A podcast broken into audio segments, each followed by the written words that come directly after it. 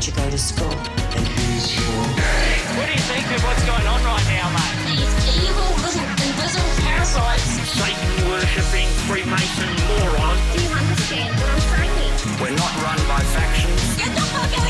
There are much more powerful international forces in play.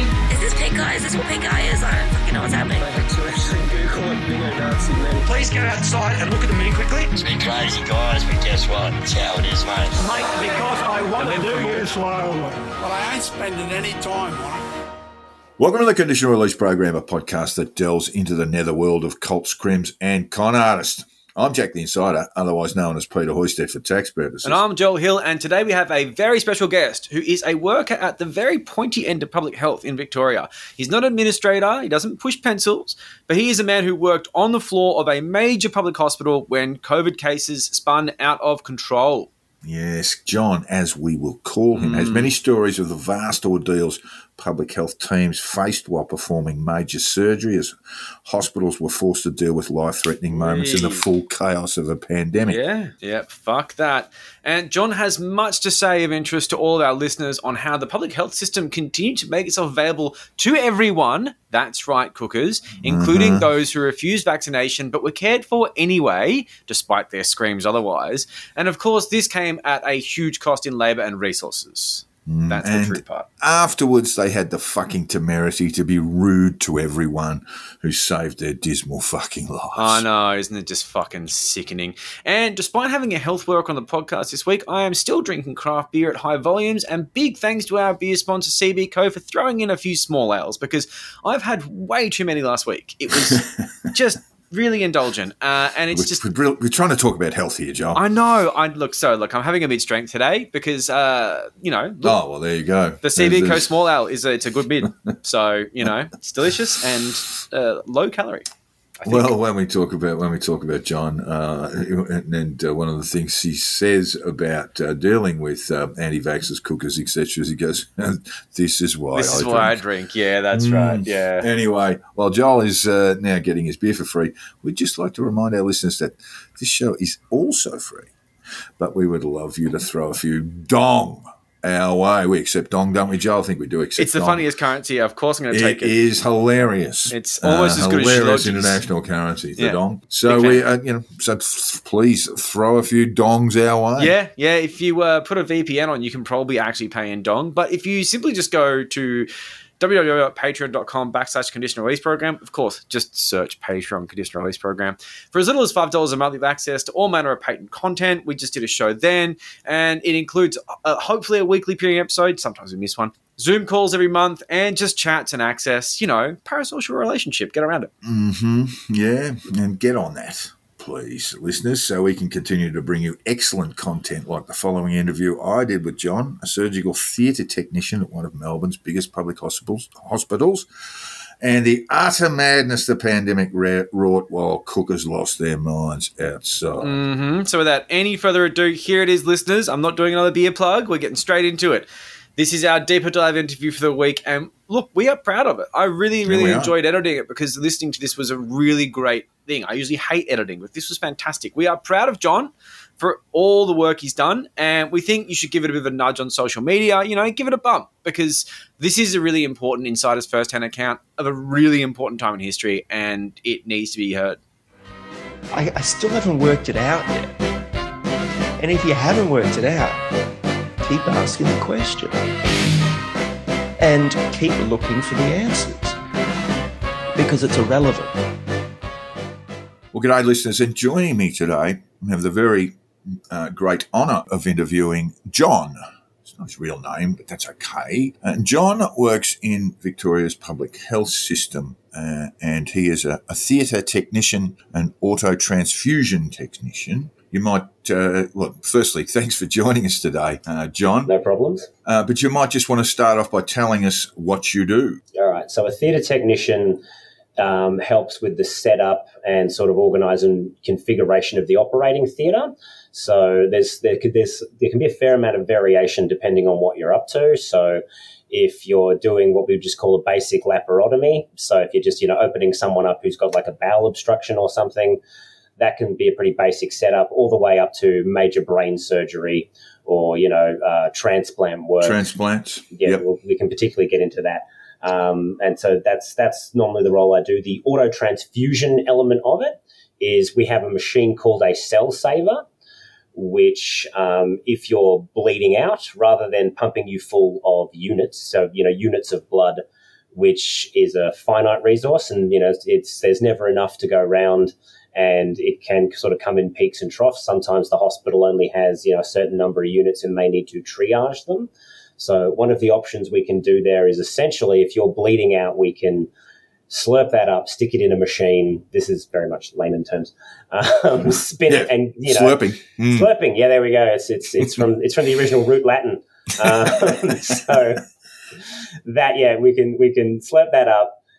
You know, put some anticoagulants in it. You know, spin it um, and refine it. You know, back into some of its base elements, and then give it back to you, so that it's it's so that it's less of a of a burden on the um, on the finite supply of blood that's out there. So, so your job really revolves around some tried and true problem solving exercises Yeah. uh, regarding the deficiency. It might be a good time now to remind our listeners, if they're not blood donors, to uh, give that very, very serious consideration. We also might um, uh, urge our listeners to complete the online form in regard to organ Yes, donations please. as well. Yes, please. Those things are very, very important. They save lives. So blood and organ um, donation really do. They make a massive difference. I've, I've worked in both. I've worked in, let's say, both fields. In Victoria, we we do liver transplant is based out of the Austin, and heart transplant is based out of the Alfred. I have had the pleasure of working at both sites in my career, and yeah, being being able being on that list and being sort of you know willing to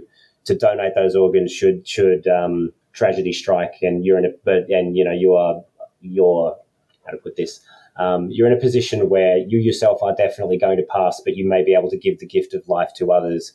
Absolutely. That's yeah, yeah. That's ultimately it's probably one of the most generous things people can do. So if they've ever been considering that, yeah, it's it's on the website. You can. It's very very simple It's to do. I've to done do. it. I have Just- I have the I have the card in my wallet, and yes, please give it some serious consideration. if you're in New South Wales, and I'm not sure about the rest of Australia, but if you're in New South Wales and you just simply tick the uh, box on your driver's license, that's really not enough. You need to go a, a little bit further and get on the website and make that donation. Your gift could save lives. Very, very briefly, I just want to tell a story, a wonderful story, really, that extended the life of Mark Colvin one of the great journalists in Australia and a friend of mine um, who uh, was uh, covering um, the genocide in Rwanda and picked up a very, very nasty disease there that was uh, not diagnosed for, for many, many months. He was very, very, very ill in England um, and lost, among other things, a great deal of his kidney function. It was only when a donor came forward, a, a woman that he actually interviewed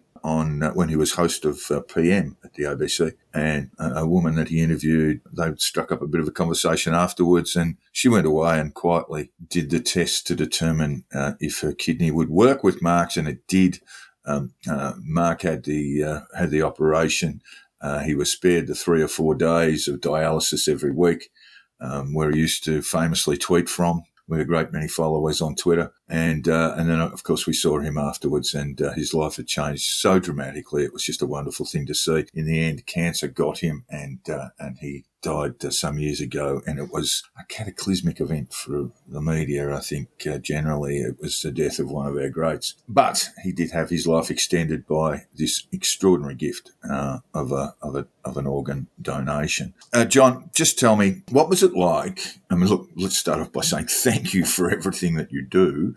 Oh, thanks. But what was it like um, uh, at the very pointy end of surgery uh, in a major hospital during the, the, the period, the, the, the first year of, of COVID, the pandemic had struck and um, there was a, a, number of fatalities uh, very early on. There were no vaccines. What was it like to be working in the public health system at that time? Um, it was pretty tense. So um, I won't I won't name the specific hospital, but I was in a big inner city hospital with a very very large operating theatre suite. So we had we had twelve theatres. Um, so initially, what we were doing was obviously anything that could get postponed got postponed. So I think we I think we dropped down to six theatres, which so obviously half our workload. Then you know, so we're now down to half our workload to a little extent. Initially, we were sitting around, you know, for the first couple of weeks. It wasn't so much twiddling thumbs, but it was, you know, we were finding sort of, you know, tasks to do. And like everyone else, we were looking at the media and wondering, shit, where's this going to go? Um, and we were seeing things that were coming out of New York and coming out of some of the other larger population centers. And we were just wondering, okay, is, is this going to get this bad? And then sort of the call came out um, to, to the people who could. So um, in my role, my role doesn't so much translate out of theatre too much, but whereas whereas so whereas a bunch of our nurses, so anyone who, who was ICU trained, you know, they were they were sort of initially they were given the option to you know volunteer to to go or to, work, to, to in, be, work in emergency medicine Yeah, yeah, and, be- and to dealing be- with COVID cases. yeah, yeah, to be to be um, reallocated to um, um, to either work the the COVID ICU, which which was rapidly you know getting uh, procedures and things written for it almost on the fly in those initial um, in those initial months, or you know go down and work in in, ED or on this newly established COVID ward. We saw a little, we saw a fair amount of attrition, as in so uh, you know at that point some of the younger nurses who were just kind of I suppose in their initial training and trying it on, a bunch of those went, maybe this isn't for me. And we also saw a bunch of, you know, the, the older nurses, you know, the, the older work, the older people who were working with us. They either were experiencing a lot of, um, a lot of anxiety about that, and in some cases, it kind of shook some people out of the tree who were like, "I was waiting for a moment to retire, now's probably a good one." So we saw a little bit of that. Um, now, what specifically happened in our situation was uh, initially when I mean, beyond the vax, it was more about the test. And so what we then ha- had happen was, you know, because initially I think the turnaround time for a PCR was, I think, something like six hours. It's now, you know, gotten down to, I think, 45 minutes. And, and obviously the Yes. RAT test, while, you know, while not being as accurate, that now takes minutes. So that's, that's fine. Um, but initially it was the whole thing of, you know, if we have someone who, say, had a heart attack or had a brain bleed, we need to get them on the table and we don't have time to wait. So we are going to operate as Yes. if they've got COVID.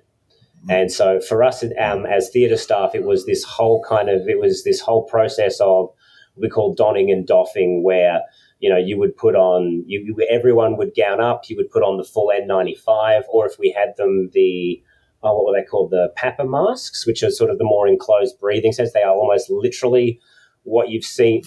Like a dual, almost like a dual carriage respirator. Oh no no no no! that I'm, I'm not even. I'm more thinking the whole thing with the face shield. Have you ever seen a film where people are going into into Yeah, the yeah. hot zone? You know, I'm so sorry, yeah. almost literally. Mm. If you remember the old film Outbreak, it was you know literally one Yes. of those full drop down with its own ventilator Mm. that's strapped to the back to, to your back, and someone could come up and replace the power pack for you. You would kind of back your way out to the back of a door. You would poke your. Someone would come up, Mm. un, you know, un, you know, unclick, you know, um, grab a new power pack, slot that on, slot new one in, and then you just kind of walk back forward. So yeah, we were doing. Right. I'm sorry. So, so, so the presumption was, in the absence of a CPR test, um, uh, the, the, the, the presumption was that a patient who was being operated on may have we, COVID. we would we would presume they have it until we have confirmation that they don't. but even then, we had there was a couple of incidences didn't happen at the hospital I worked at where halfway through they got told PCR test has come back and it's negative, and everyone went, "Oh, good," and took their masks off. Whew. And then it turned out to be Yeah. to be a false negative, and half the staff got it. Ah, So how long are your shifts? I mean, this is something that presuming hasn't changed, but how long were um, those shifts? shift is we did okay. are So those shifts? what I know for a fact was okay. So we had a lot of disaster planning for if it goes bad, right? And at that stage, we were talking about putting us on fourteen-hour shifts, Mm, and you know, or, you know, fourteen-hour shifts, and then essentially doing all of your work, you know, in over like a th- over a three-day period, and then not coming back for three days because it would mean if if a whole block catches COVID or needs to isolate, we could slot new people in. So it wouldn't mean that you had a, you know all the staff there all the time. So, Yes. so it, would mean that if, if we had an outbreak at work, which did definitely, which did happen, Mm. if we had an outbreak, it would take out, you know, a third of us, not 80% of us, and then we'd be unable to operate. Because um, cause what, cause one of the big concerns that we have, look, a lot of the big specialities, like let's say, for example, brain, in Victoria at any one point, in terms of people who have who have worked up, you know, who are consultant brain surgeons, there's maybe 30 of these guys. Yeah. So if all of them catch COVID at the same time, Wow. yeah, Yeah. yeah, you know, You if all a of them catch COVID, on your hands, yeah, yeah, yeah. you know, you know, if all of them catch COVID at the same time, or a good chunk of them catch COVID, we have lost the ability to do major brain surgery in Victoria. Mm. You know, people are going to die of stuff which they normally wouldn't have, and that's ditto. You know, um, yeah, and that that duly applies for major heart surgeons. I don't. I think the numbers are higher. I think the numbers are. Don't do not quote me. Um, I think the numbers. I think there's something like maybe eighty. You know, and this is this is statewide. So obviously, I think there's maybe sixty to eighty. You know, qualified. You know, heart. You know, um, heart specialists. Yes. And if, if they had a convention or something, or if they're all just hanging out in the tea room, and then it turns out one of them's Yeah. caught COVID, that and Yeah. again, you know, it's the whole sort of thing of a lot of these guys are older. They've got, you know, other health factors. And if they catch COVID unvaxxed, they could well be on the ventilator. They could well be dying. And then, you know, we've got, we've lost a chunk of our very vital, experienced workforce. So, you know, we were all deathly afraid of, you know, catching it and spreading it. So during that initial 2020 period, um, it was, uh, you know, doing even very, very simple basic surgery still took like six hours. So doing something very simple, like let's say an emergency appendectomy, a case which you can normally bang out in say 45 minutes via Yes. you know, via laparoscope, that then ballooned out to being a six, you know, the theater was shut down for six hours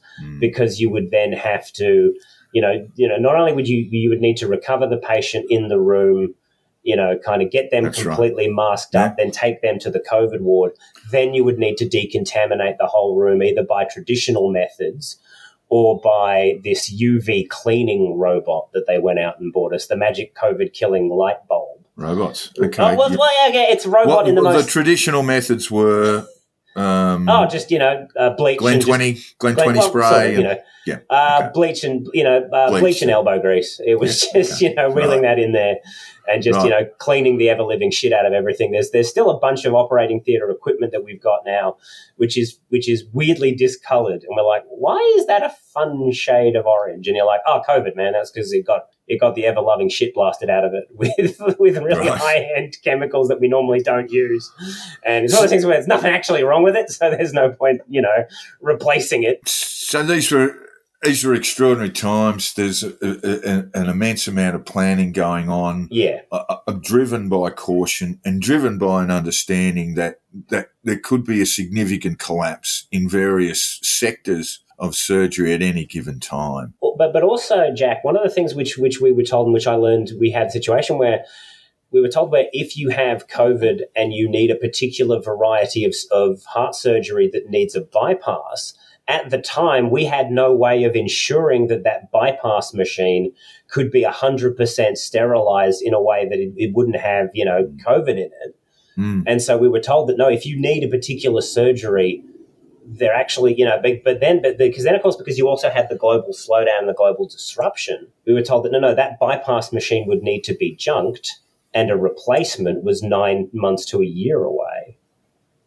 So, So we act- was was there rolling of the dice there, or were there absolute rules that were followed? again to uh, to the best of my knowledge, it, it's it's a situation that, that never need that never came up. Right. but it would have been, you know, almost like a triage moment where, you know, people higher above than us on the ground would have, would have come together and said, all right, this guy's potentially got COVID. He needs, you know, his, his LAD has, has, has split all the way up to the breastbone.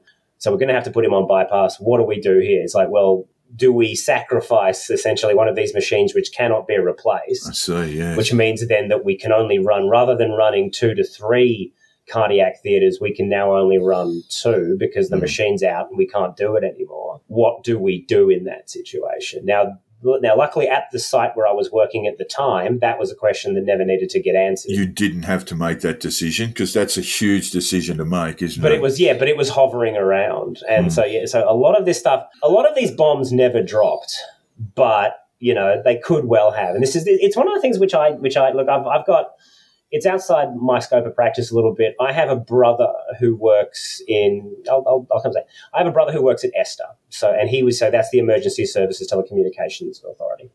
Right. And and so he was keeping me informed of some of the disaster planning that was coming, you know, down the line.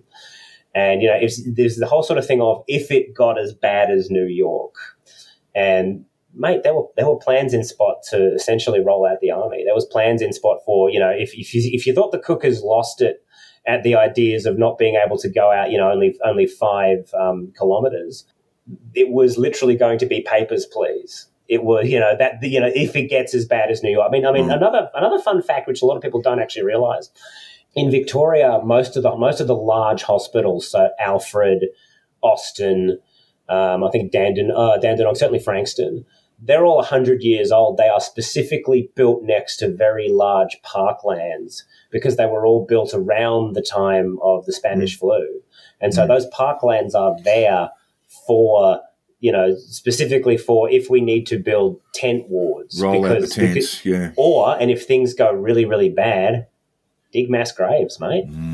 Very nasty. But all these things were on the table. They were all on the table, and, and I said we were all seeing all of this happen in, in places like New York. We, we all we all saw the footage of them taking the wooden caskets out, digging a trench, and and, and you know all, all of these refrigerated trucks backed up outside major New York Well, that's what, hospitals. and it's indeed what we saw in New York. It's indeed what we saw in Italy. It's Yeah. indeed what, uh, but much of uh, much of uh, southern Italy in particular, Yeah. um, uh, and, And- Turkey again um, in and around Ankara.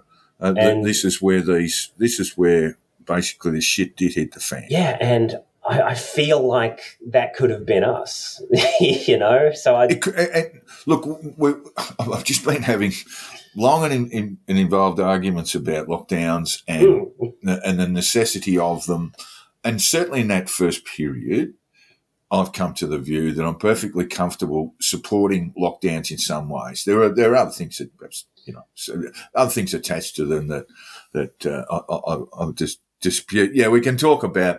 Well, why curfews were introduced and stuff with it all seems a bit nonsensical. we can armchair all of that shit. We can, you know, we can, we can do all, you know, I said, not an, ep- I'm not an epidemiologist. I don't pretend to be one on the internet, but you know, all I know is that, It's you a know, great place to pretend. Absolutely, yeah, you Yeah. know, all I, all I know is that the numbers went up and, Mm. you know, me as a frontline healthcare worker was feeling the pressure.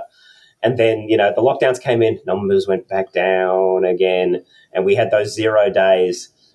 Look, you can you can say whatever you like, you know, in regards to to lockdowns or about some of the specifics of it.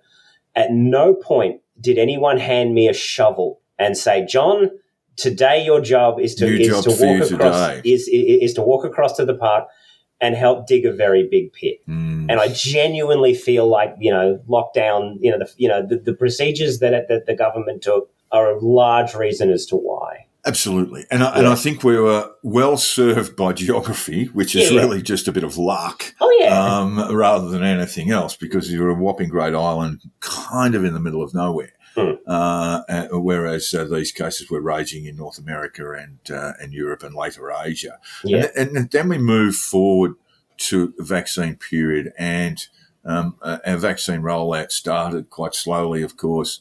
Um, um, first, I think first uh, sleeve to be rolled up might have been Scott Morrison's, and I think that was very early January in 2021. and um, uh, and then the vaccine rolled out to sort of spluttering along the way along issues around AstraZeneca, um, particularly for younger uh, recipients of that particular vaccine being identified Mm. and dealt with.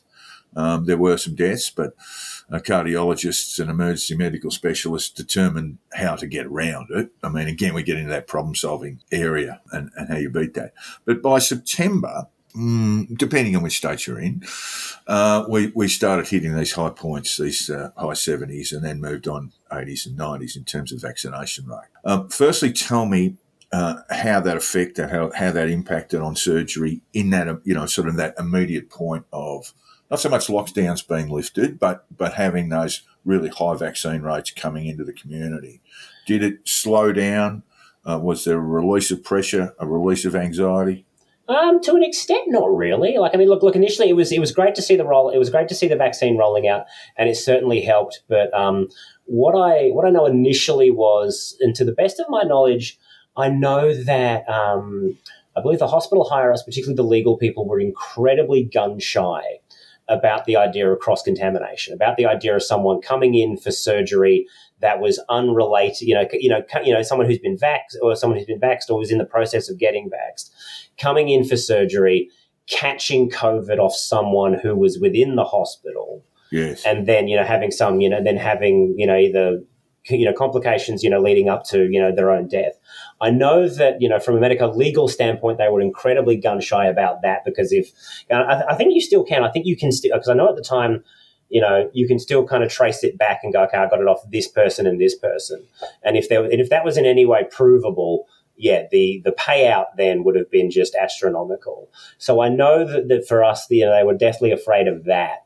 Um, Yes. turnaround time on testing it was more the big thing that helped us out.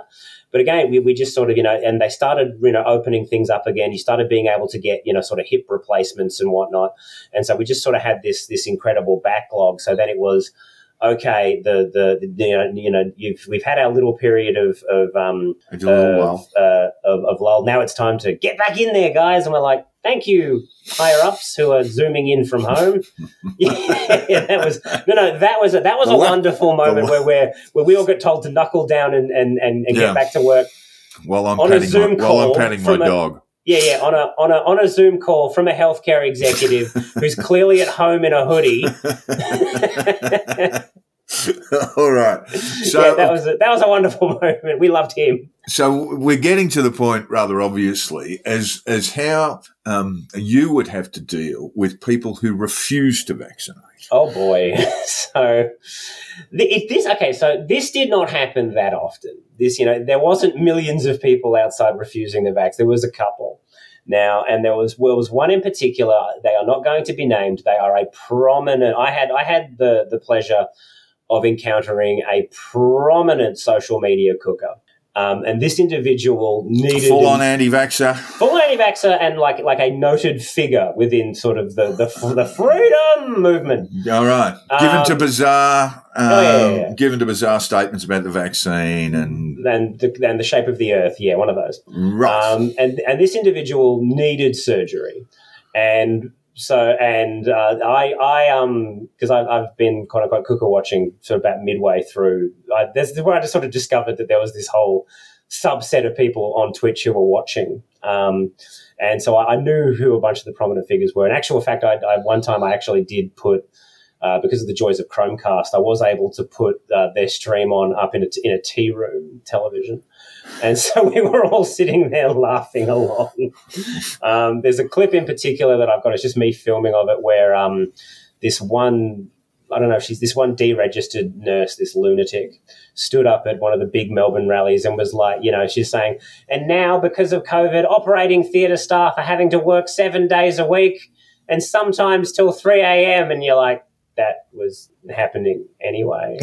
you just that was happening pre-COVID. That happens. We, we work all night if that's what needs to happen. We don't That's right. we don't say to people, "Oh, you've had I'm make sorry. a heart attack." I'm Sorry, sorry, we're gonna come we have to leave you outside to bleed out um, because and- we're going and home. Were, and Yeah. then they were sitting there saying and saying, "Doctors are deciding, you know, you know, whose surgery goes ahead and who doesn't." And I'm like, "We've had a category system forever. It's that's just how that works. You and it's don't." really important to it to, to get that across to to it. Yeah, yeah. Our, our audience perhaps don't understand these processes, but if someone presents to a hospital um, either unvaccinated or refusing to vaccinate.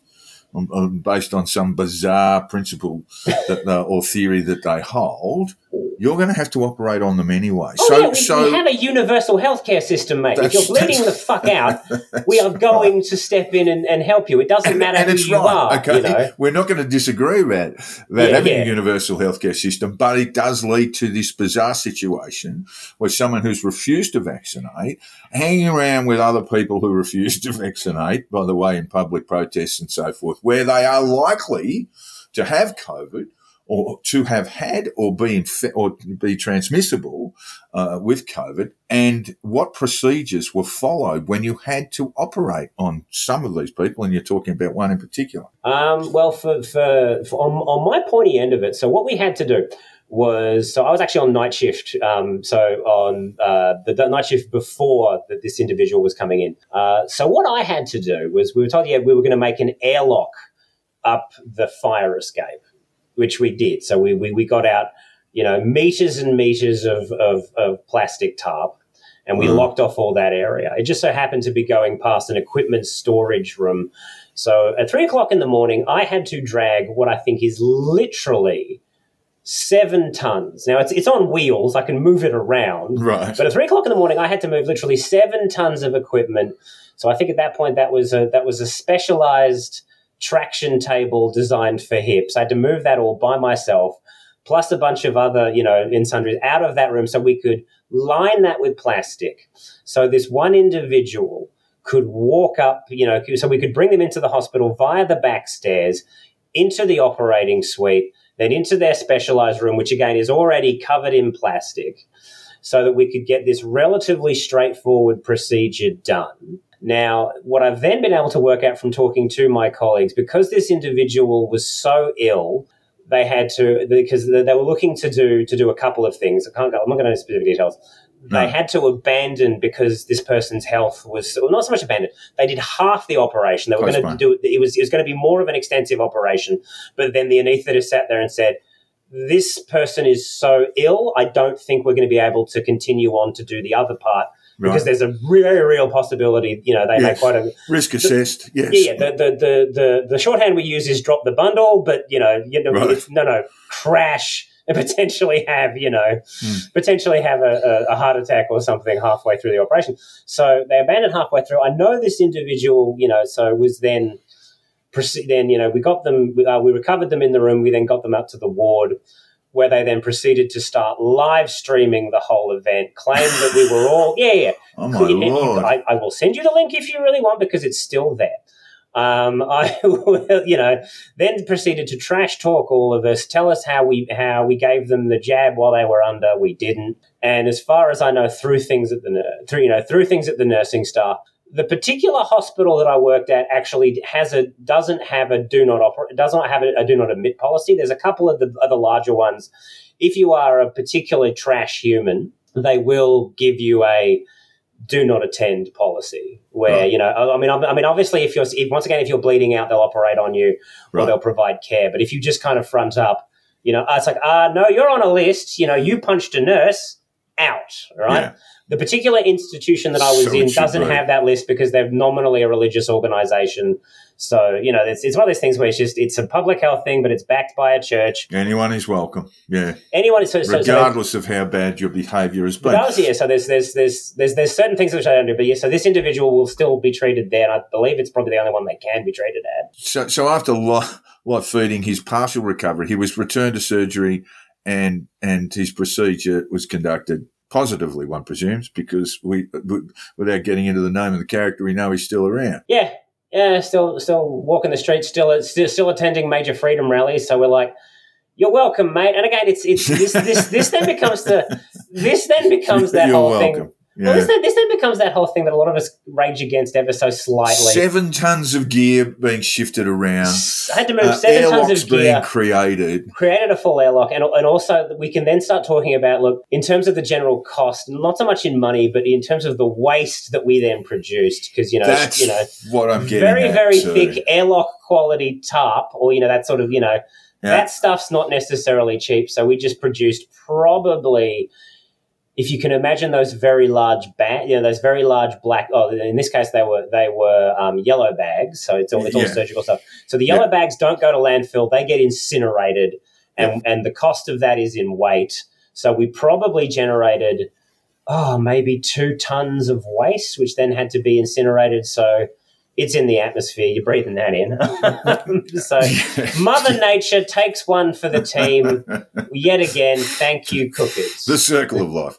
The Now, circle the- of life the- goes on. the- the- the- look, it's not your job to know this, and it's and I don't know this, but we could we could just quietly muse on the dollar figure involved in giving this guy life changing surgery, life saving surgery, in fact, um, and it would rack up literally into the thousands, and we could go a bit beyond that probably. Well, well, we know for a fact that keeping an operating theatre working with nobody in it is ten thousand dollars an hour. So if you go with the idea of this individual had had the goddamn jab, the surgery that they would have had, well, you know, the you know the surgery that they would have had probably would have been maybe an hour, hour and a half. So baseline, baseline twenty thousand. Baseline twenty thousand, you know, And then the baseline twenty rest. thousand, and then the rest depending on what we were doing and what consumables we were using.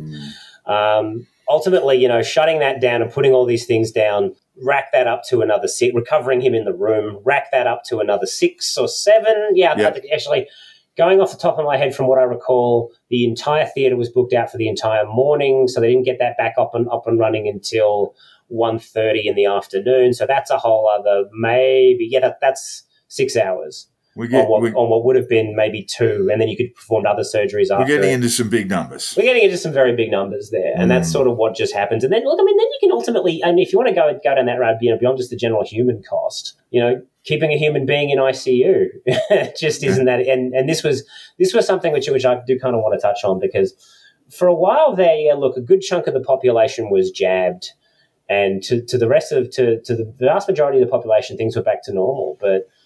We were in the middle of a COVID spike. This was around the time of we can put a time on it because this is this was something that really did affect me. I may get a little emotional here, where this was around the time of the kill the bill vigil that was happening Right. on on the steps of Parliament. So November twenty twenty one. Thank you very much. I would need to have looked that up. You know, um, and and at the time I was reallocated to to uh, COVID ICU. You know, they, they, they, the call had gone out. They said, look, look, we need essentially we need runners. We need people who are in the who are going to be you know fully donned in the in COVID ICU because we need help. Essentially, moving things around, you know, Yes. you know, not, you know, non-nursing support role, what would normally be called a patient services assistant role. Um, and I put my hand up, volunteered to do that because uh, at the time I was single and I was living alone. So if I'd, and again, you know, if I if I'd caught it, I was, at that point I was I was I think double vaxxed. Um, and if I'd caught it, it'd be like, oh, I'm going to have a rough week. But I didn't. I wasn't living with, say, you know, a, a newborn baby, Yes. or or in my case, or, or an elderly mother who you know who's who's got other complications. So I went, no, no, I'll be I'll, I'll, I'll- be first in the door on that. Um, and this is the thing was everyone was like, yeah, it's all it's all over now, or we can go back to our lives. But we were in the middle of a COVID spike, and we had people were still intubated and people were still dying. And yeah, there was there was one incident which I was I feel like I was I was privileged to have seen or privileged to have been there for. Excuse me, but I did see a woman and um, she we helped her don and doff. She came in and she was there to say goodbye to her husband as he passed. And so that was still going on. And then I, I, I got the the joy of having to see that, having to, you know, usher her out the door. And he expired, I think probably about 45 minutes later. Mhm. And I got to, I, I helped load him into, into the transport trolley and took him downstairs, you know, took him down to the morgue. And then, you know, my shift was over. I, I you know, I decontaminated and I got to walk past the, the party that they were having Oh, outside. of in, uh, uh, yeah. uh, outside the parliament there. Yeah, and I, I, I didn't engage. I really wanted to scream at them. Yeah. Uh, I, I kept on walking. I ended up getting halfway down Bourke Street, and I just I started crying, man, because again, you, you got people out there who are arguing that you know it's the the analogy is they say tigers not real, and if they were real, Yeah. they're just big cats. And here I am working the tiger injury ward, and a guy has just been eaten by a tiger. and yeah, I, I don't I don't have enough middle fingers for a lot of these people. There's there's a lot of these protests. It, it happened once actually. Um, I, I live I live uh, very close to the centre of Melbourne. Uh, at the time, COVID rates, uh, COVID rents in the middle of the city were amazing.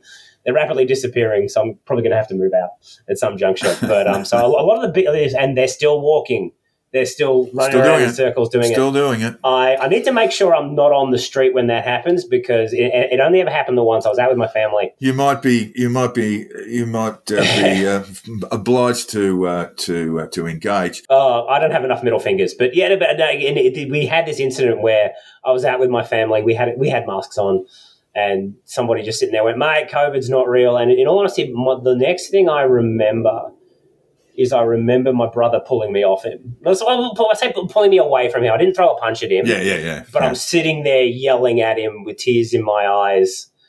And I think the big, the big one was he said, you know, I said, you don't understand what the, what the fuck you're doing. You know, I fucking work healthcare. I know it sounds like when the, I know it sounds like when someone dies of COVID.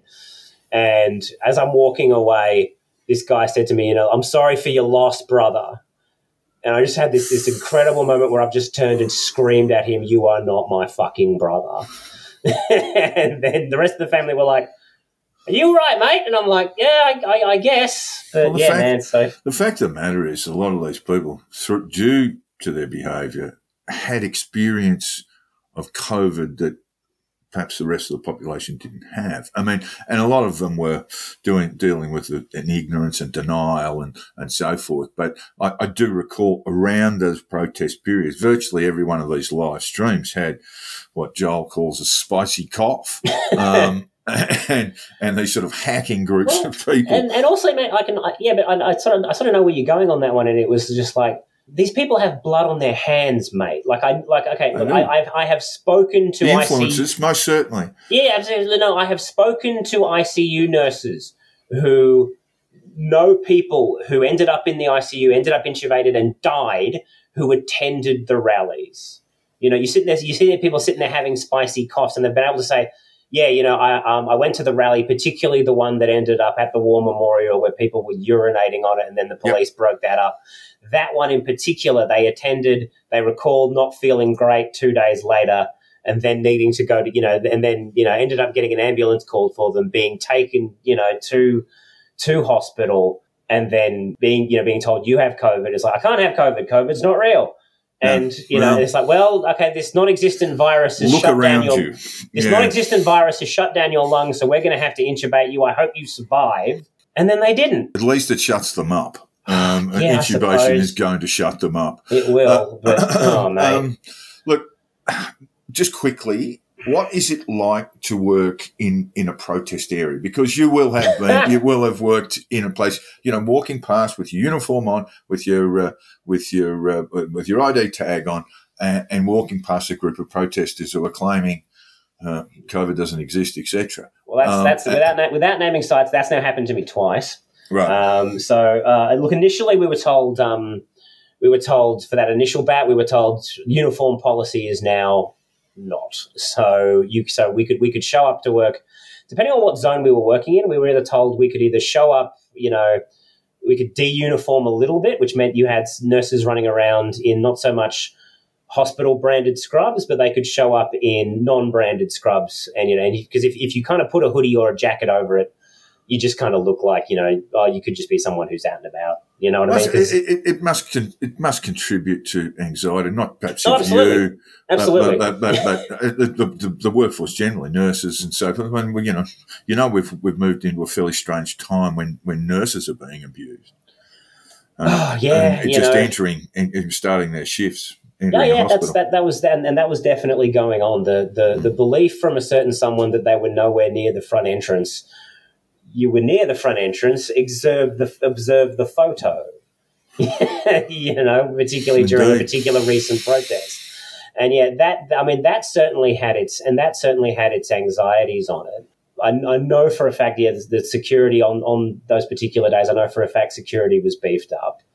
Um, and I know that there was instructions put out. We had, I believe that there was helpers put out to, to to direct people into the hospital in in such a way that they wouldn't walk past, you know, the protest that was Right. happening on those particular days. So it was their influence was minimized, or you know, or, or we, we we we we harm minimized as much as we could. And we just kind of hoped that it wouldn't it wouldn't continue, and gladly it didn't. It wasn't sort of this regular grind that we had to put up with because you know, they're butterflies and they don't focus on one issue. They've moved on to other things. And now, Yes, now as I said, you, I'm yeah, sure, there's you, been I'm a sure, fair amount of moving on. I'm sure, I'm Um, sure you and Joel are going to comment on that because now it, it does seem like a bunch of the big ones have now pivoted to the, the to the, the great societal problem that is trans people existing.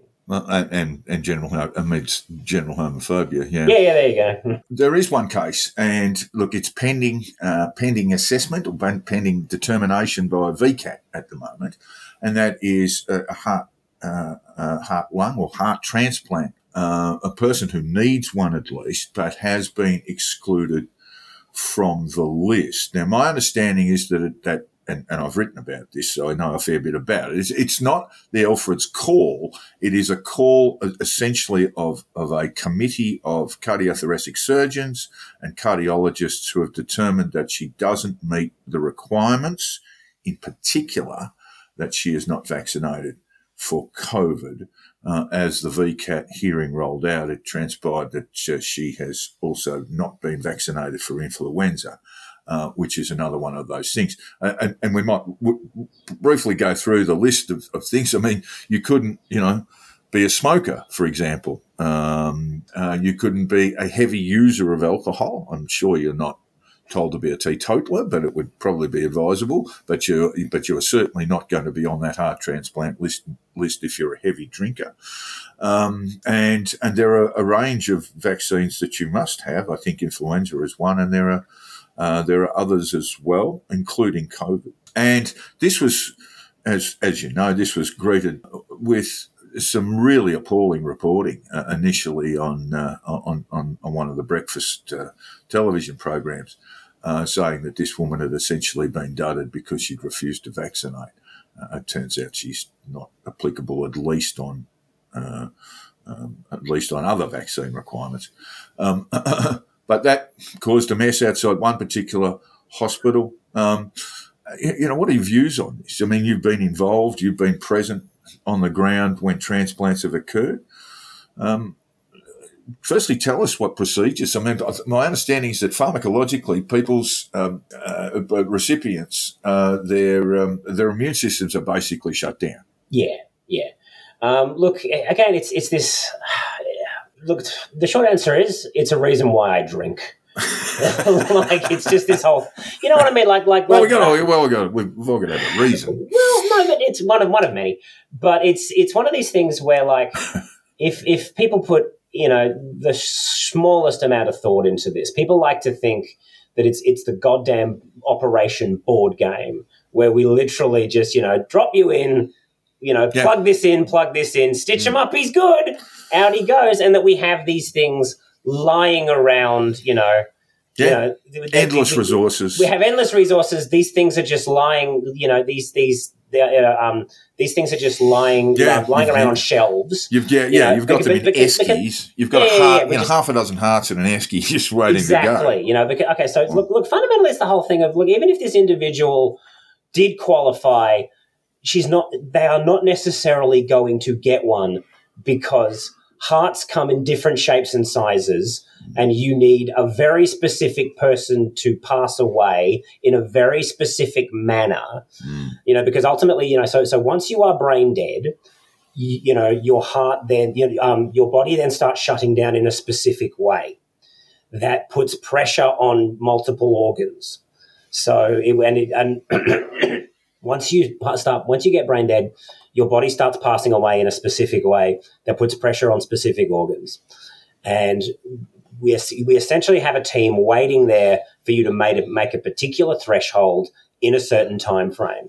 And if you don't, that organ becomes non-viable. Hmm. So you need a bunch of things to happen in a very particular way for for you to be, you know, for, for you to then get the phone call of get your ass down to the hospital. We may have a potential donor waiting for you. Yes, yes.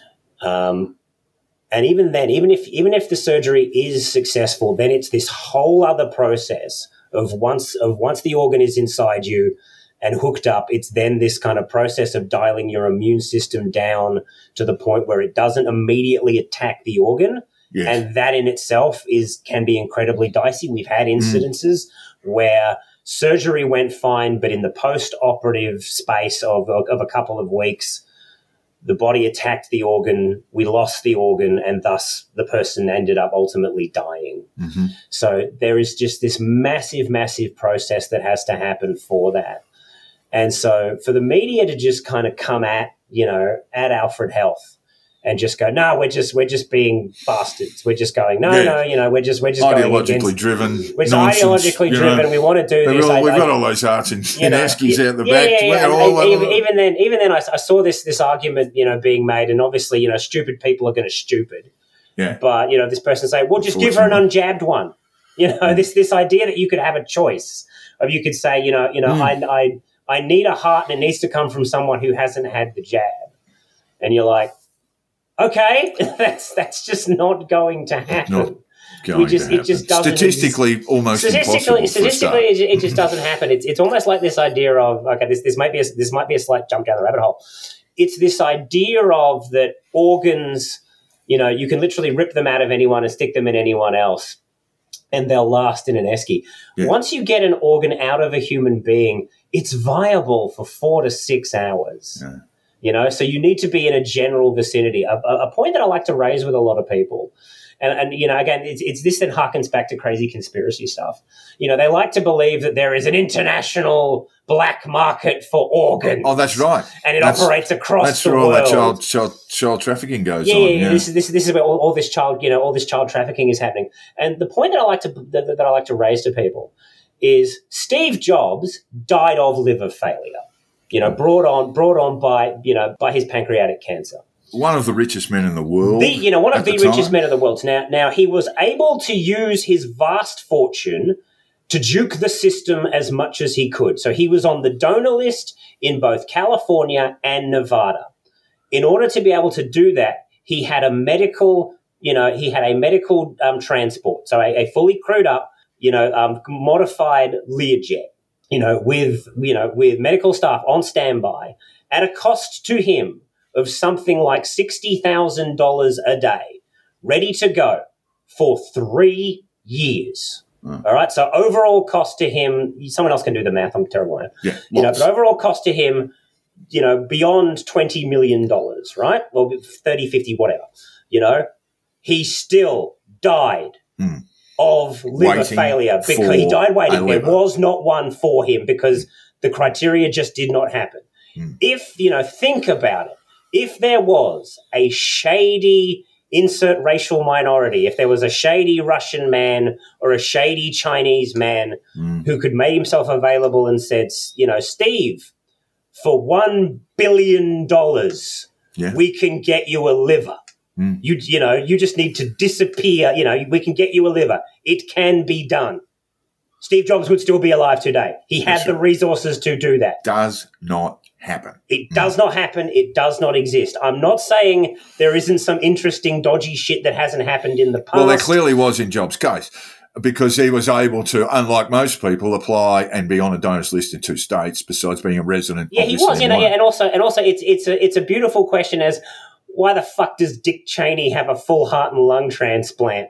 You know, at the age that he was, at the level of drinking that he was Ah. up to, that's a very good point. It is a very good question, and But- but, don't don't get me started Yeah. on Derryn Hinch's liver, by the way. oh But, yeah, we can talk about we can talk about Derryn Hinch's liver. No, no, no, we, we, we, we won't. We, be- because we are running out of time. we are but running out of time. But yeah, um, you know, you know what I mean. It's just, it's just people don't understand how it works.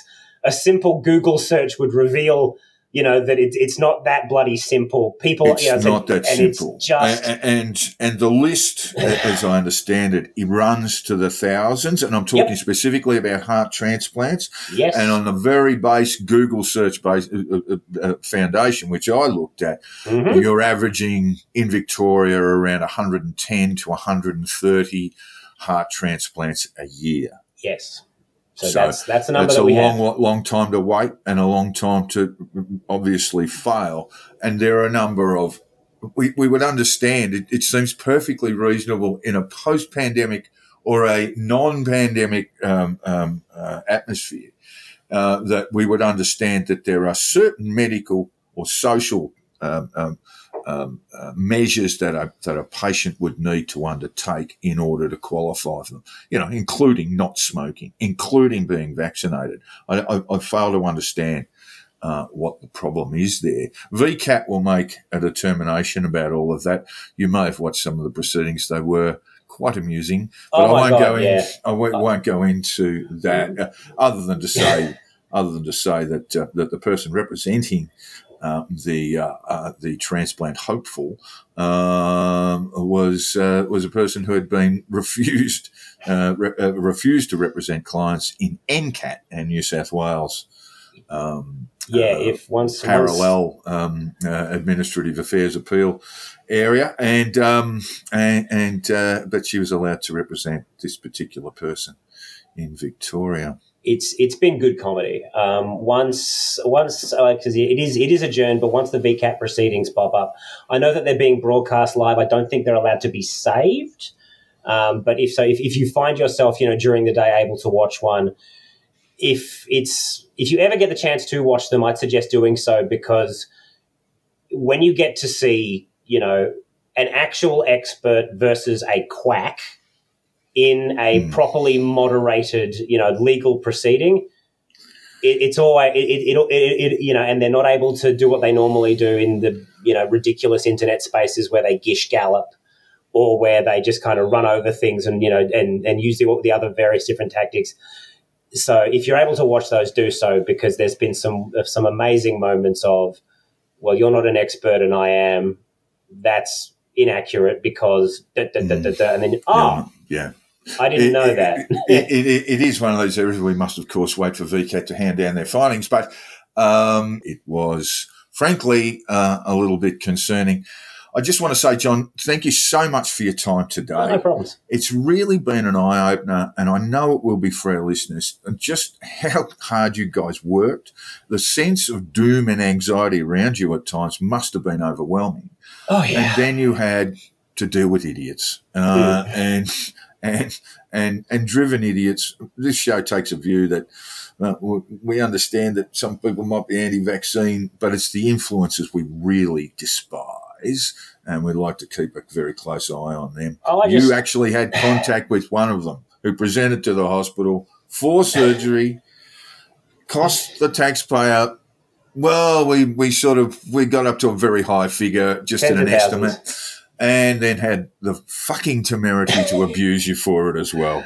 Well, there was there was there was one particular moment that I, that I just want to raise, and we, we, we might we might leave listeners on this one. Um, so I was watching a cooker stream, and it was your friend of mine, Darren Bergwerf, where someone someone you know um, uh, one of his one of his dupes, one of his followers said, you know, has my place got the resources in place for emergency medicine, and you know, and then Bergwerf was like.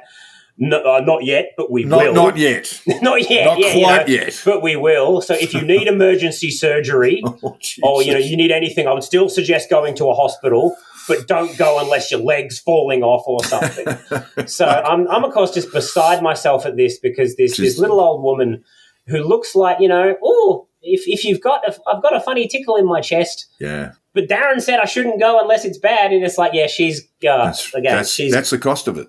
that's, That's, the cost, of it. She may well end up, you know, just dead on the floor because that funny tickle may have been the beginnings of a heart attack, and you know. But oh no, Darren said that you know it's it's we're all Freemasons and and global elitists down here at the ER, Yeah. and yeah, that's it. Look, these there's there's Yeah. blood on these people's hands, and I just I just don't have enough.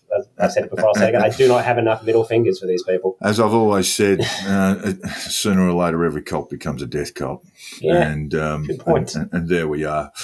John, thank you so much for your time today. It's No been problems. it's been great having you, and, uh, and, and and thank you for making yourself available. thanks a lot, Jack. It's Thanks pleasure. for what you do too. Cheers. Yeah, it's my job. Thanks, mate.